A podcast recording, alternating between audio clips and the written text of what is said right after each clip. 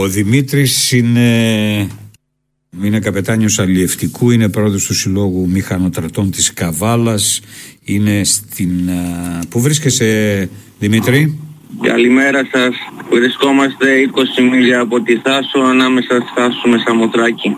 Και ψαρεύετε τι; Τα χειμωνιάτικα τα ψάρια, ο μπακαλιάρος, η κουτσουμούρα, η γάπαρη, η γαρίδα, το χταπόδι. Έχει ψάρι; Έχουμε πρόβλημα με την ποσότητα των ψαριών λόγω ότι το καλοκαίρι με αυτό το πλακτόν μας άφησε ζημιά μεγάλη. Δεν μας άφησε... Η θάλασσα καθάρισε τουλάχιστον τώρα; Έχει καθαρίσει, ναι, έχει πάρα πολύ καθαρίσει. Τι ήταν αυτό τελικά Δημήτρη με την εμπειρία που έχεις τόσα χρόνια στη θάλασσα; Ένα φυτοπλακτόν το οποίο δεν ήταν τελικά φυτοπλακτόν, δεν έκανε καλό στην, ε, στα ψάρια. Να φανταστείτε ότι δεν υπάρχει μικρό ψαράκι. Δεν άφησε τη γέννα του Μαΐου να δημιουργηθεί. Την, ε, τη σκότωσε.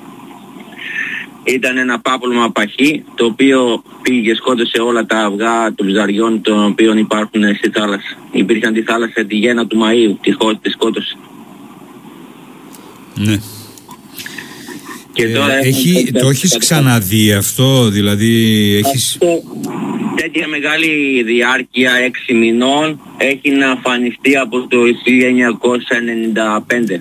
Το οι, οι συνάδελφοί σου νοτιότερα είδαν το ίδιο φαινόμενο για περιορίζεται στα όρια του Βορείου Αιγαίου; Περιορίστηκε. Ε, τη μείωση, να, να ξέρετε ότι το τραγικό είναι ένα, μια μάνα η οποία γεννάει μικρά ψαράκια και από εδώ απλώνονται σε, όλες τις, σε όλο το Αιγαίο.